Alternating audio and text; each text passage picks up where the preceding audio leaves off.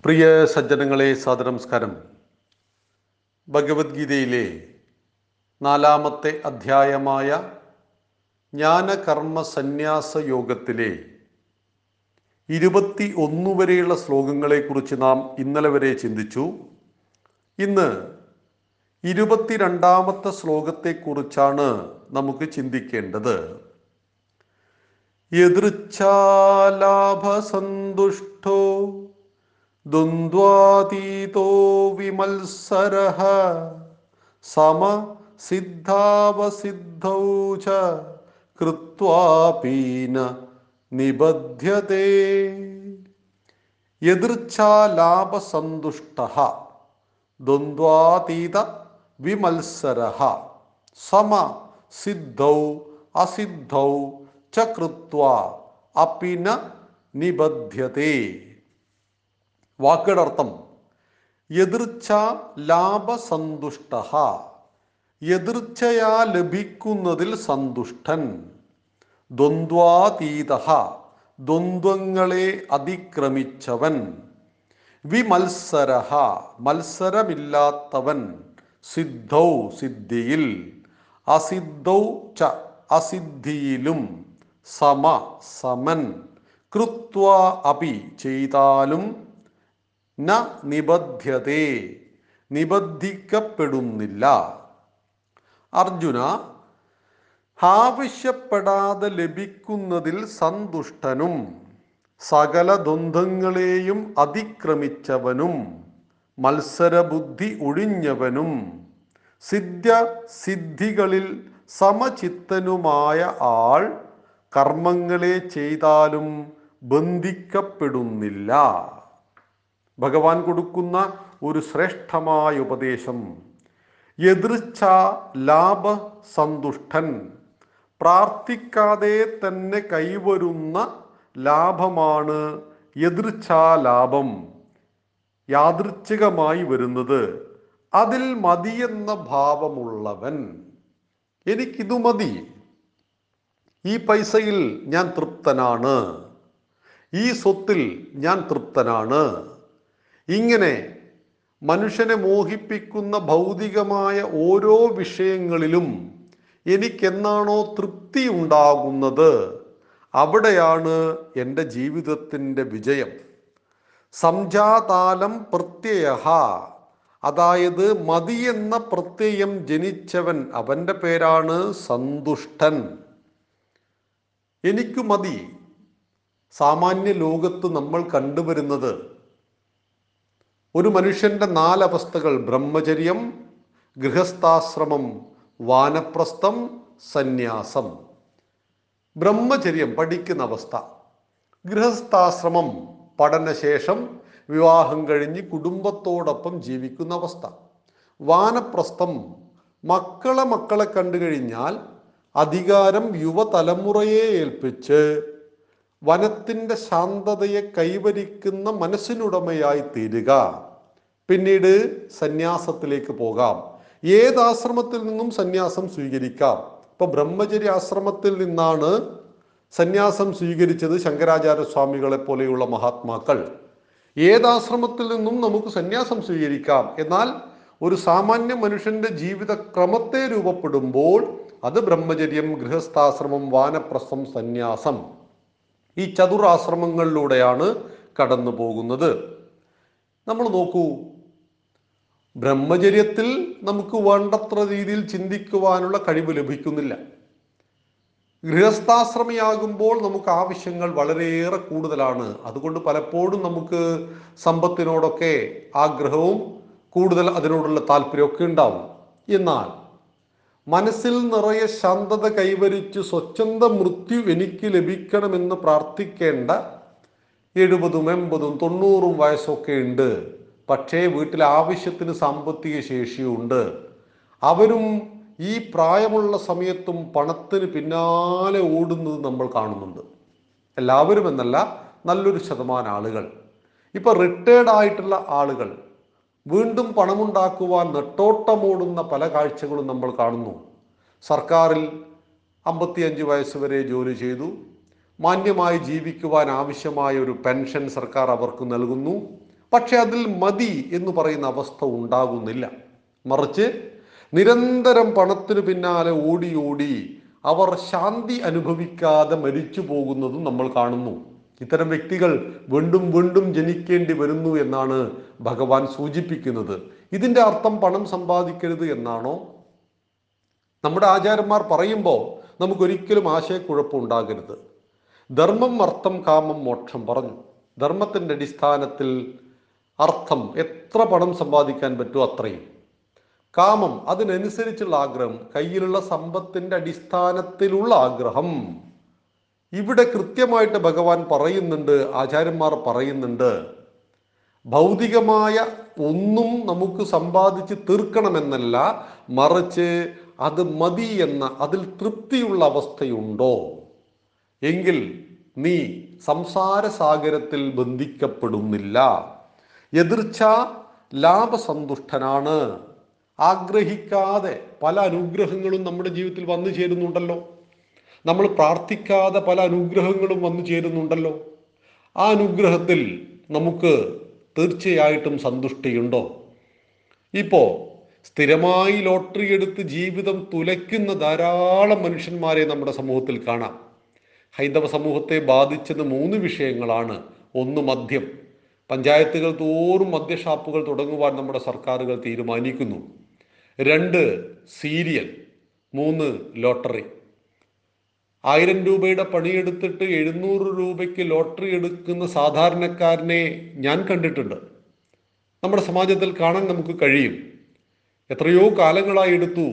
ഇന്നേ വരെ എന്തൊക്കെയോ ചില്ലറ പൈസ അല്ലാതെ മറ്റൊന്നും കിട്ടാത്തവരുണ്ട്. എന്നാൽ ശരീരം വയ്യാത്ത ഒരു മനുഷ്യൻ വേച്ചു വേച്ചു വന്ന് ഒരു ലോട്ടറി ടിക്കറ്റ് ഞങ്ങളുടെ തൊട്ടടുത്ത പ്രദേശത്തുള്ള ഒരാൾ കൊടുത്തു. ലോട്ടറി എടുക്കുന്ന ശീലം അയാൾക്കില്ല. ആ ലോട്ടറി ഇയാളുടെ ജീവിത അവസ്ഥ കണ്ടിട്ട് അയാൾ എടുത്തതാണ്. പക്ഷേ അതിൽ ഒരു കോടി രൂപ അദ്ദേഹത്തിന് സമ്മാനം വന്നു. ഒരിക്കലും ആഗ്രഹിക്കാതെ വന്നു ചേർന്ന ഒരു സമ്പാദ്യമാണ്. എതിർച്ചയാ വന്നു ചേർന്ന ഈ സമ്പാദ്യത്തിലും അദ്ദേഹം തൃപ്തനാണോ അല്ലയോ? ഇതാണ് വിഷയം.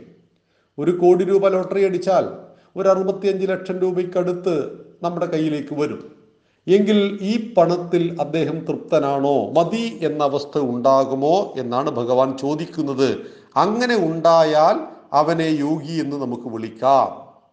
ദ്വന്ദ്വാതീതൻ ശീതോഷ്ണ ദ്വന്ദ്ങ്ങളാൽ ഹനിക്കപ്പെട്ടാലും വിഷാദം വരാതെ ചിത്തതയോടെ ഒത്തവൻ. നോക്കൂ ജീവിതത്തിൽ സുഖം ദുഃഖം ജയം പരാജയം ലാഭം നഷ്ടം രാത്രിയും പകലും എന്നതുപോലെ മാറി മറഞ്ഞു വരുന്നതാണ്. എപ്പോഴും വിജയിക്കുന്നവനോ എപ്പോഴും തോൽക്കുന്നവനോ ഇല്ല. എപ്പോഴും ലാഭം കിട്ടുന്ന കച്ചവടവും എപ്പോഴും പരാജയപ്പെട്ടു പോകുന്ന ഒരു കച്ചവടമോ ഇല്ല. ഇത് ജീവിതത്തിന്റെ രണ്ട് വൈവിധ്യങ്ങളാണ്. ഇതിൽ സമചിത്തതയുണ്ടോ?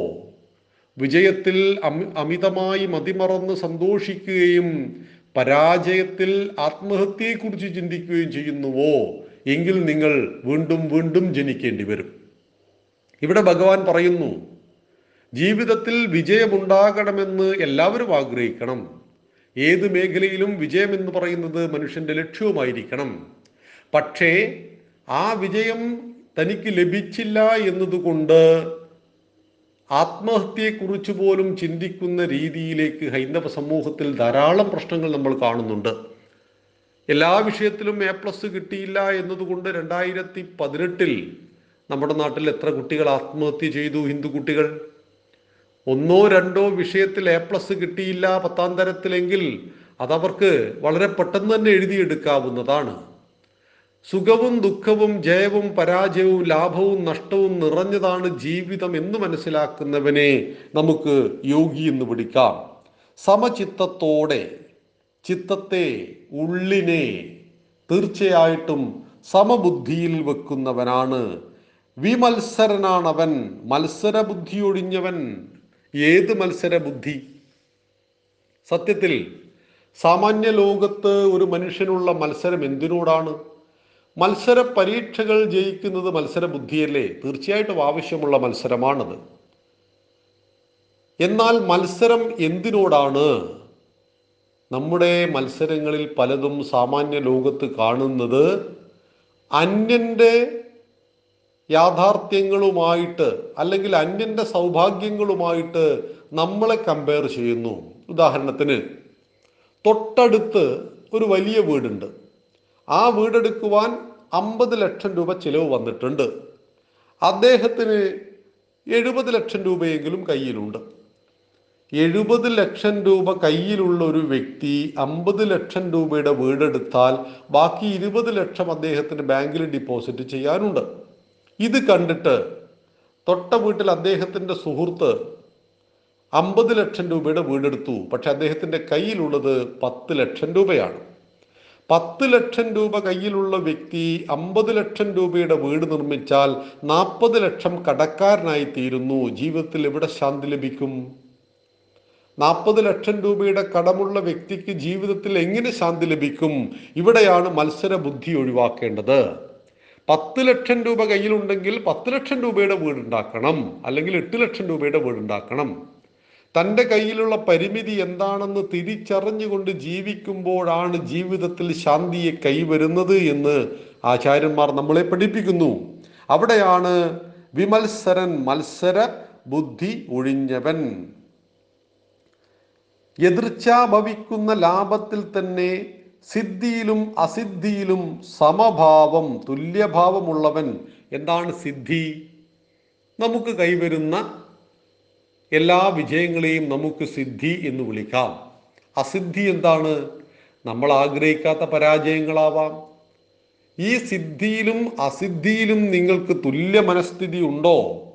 ജയിച്ചപ്പോഴും തോറ്റപ്പോഴും നിങ്ങളുടെ ചിന്തകൾ നേർരേഖയിലാണോ? പരാജയമുണ്ടായപ്പോൾ നിങ്ങൾ തകർന്നു പോയോ പരാജയത്തിൽ നിന്നും കരകയറുവാൻ ആവശ്യമായ ഇച്ഛാശക്തി നിങ്ങൾക്കില്ലാതെ പോയോ? എങ്കിൽ നിങ്ങൾ വീണ്ടും വീണ്ടും ജനിക്കേണ്ടി വരും. മറിച്ച് വിജയത്തിന്റെ ചവിട്ടുപടിയാണ് പരാജയം എന്ന് മനസ്സിലാക്കിയിട്ട് ഓരോ പരാജയത്തെയും പുഞ്ചിരിയോടുകൂടി സ്വീകരിച്ചുകൊണ്ട് അത് നാളെ വിജയമാക്കി തീർക്കുവാൻ ആവശ്യമായ ഇച്ഛാശക്തി നിങ്ങളിലുണ്ടോ? നിങ്ങൾ യോഗിയാണ്. നമ്മുടെ ആചാര്യന്മാർ നമ്മളെ പഠിപ്പിക്കുന്നു. ഇവിടെ ശരീരസ്ഥിതിക്കു കാരണമായ അന്നാദി വിഷയങ്ങളുടെ ലാഭത്തിലും ഭൗതിക ലോകത്ത് ജീവിക്കുമ്പോൾ ഭക്ഷണം വസ്ത്രം പാർപ്പിടം ഇതൊക്കെ നമുക്ക് നിർബന്ധമാണ് ഈ വിഷയത്തിലും. അതിന്റെ ലാഭത്തിലും അലാഭത്തിലും ലാഭത്തിലും ലാഭമില്ലാത്ത അവസ്ഥയിലും ഹർഷവിഷാദരഹിതനാണോ നിങ്ങൾ?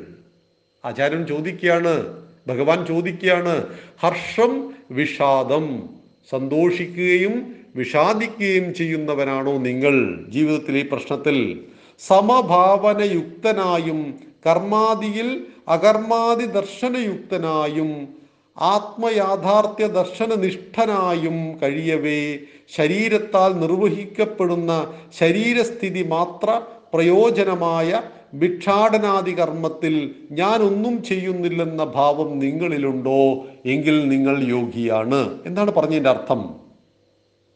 കർമാദിയിലും അകർമ്മത്തിലും കർമ്മത്തിലും അകർമ്മത്തിലും തീർച്ചയായിട്ടും യുക്തനായും തുല്യ മനസ്ഥിതിയുള്ളവനും ആത്മയാഥാർത്ഥ്യ ദർശനനിഷ്ഠനായും ഞാൻ ആത്മാവാണെന്ന തിരിച്ചറിവുള്ളവൻ ആ ദർശനമുള്ളവൻ ഞാൻ ഈ ശരീരമല്ല. ഇന്നല്ലെങ്കിൽ നാളെ നശിച്ചു പോകുന്നതാണ് ഈ ശരീരം.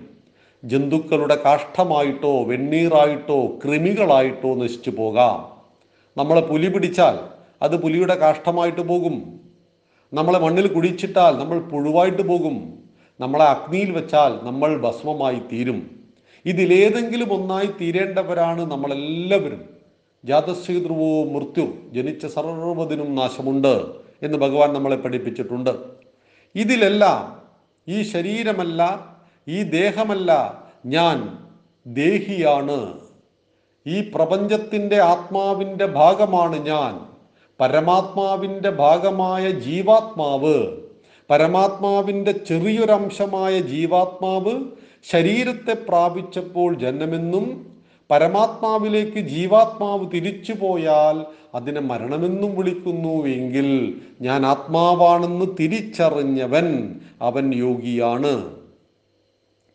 എന്നാൽ അവൻ കർമ്മം ചെയ്യുമ്പോഴും ഇന്ദ്രിയങ്ങൾ വിഷയത്തിൽ വർദ്ധിക്കുന്നു ഞാൻ മനുഷ്യനായി ജനിച്ചു. എനിക്ക് കണ്ണുണ്ട് മൂക്കുണ്ട് കാലുണ്ട് കൈയുണ്ട്. പ്രവർത്തികൾ കർമ്മങ്ങൾ ചെയ്യുവാൻ ആവശ്യമായ ഉപകരണങ്ങൾ എനിക്ക് ധാരാളമുണ്ട്. അത് ചെയ്യേണ്ടത് ആ ഉപകരണങ്ങളുടെ കടമയാണ്. അത് ചെയ്യുമ്പോഴും ഇത് ഞാനെന്ന ഭാവം ഉപേക്ഷിച്ചു ചെയ്യുന്നു എങ്കിൽ നിങ്ങൾ യോഗിയാണ് ഇവിടെ ഭഗവാൻ അർജുനനെ ഉയർത്തുന്ന തത്വചിന്തയിലേക്ക് വളരെ വലിയ തത്വചിന്തയിലേക്ക് അർജുനെ ഉയർത്തുകയാണ്. എതിർച്ച ലാഭസന്തുഷ്ടൻ ദ്വന്ദ്വാതീതോ വിമത്സര സമ സിദ്ധാവസിദ്ധൗച കൃത്വാപീന നിബദ്ധ്യതേ എന്ന ശ്ലോകത്തിലൂടെ ഭഗവാൻ അർജുനനെ ഉയർത്തുവാൻ പരിശ്രമിക്കുന്നു. ഇരുപത്തിമൂന്നാമത്തെ ശ്ലോകത്തെക്കുറിച്ച് നമുക്ക് നാളെ ചിന്തിക്കാം. നന്ദി നമസ്കാരം. വന്ദേ മാതരം.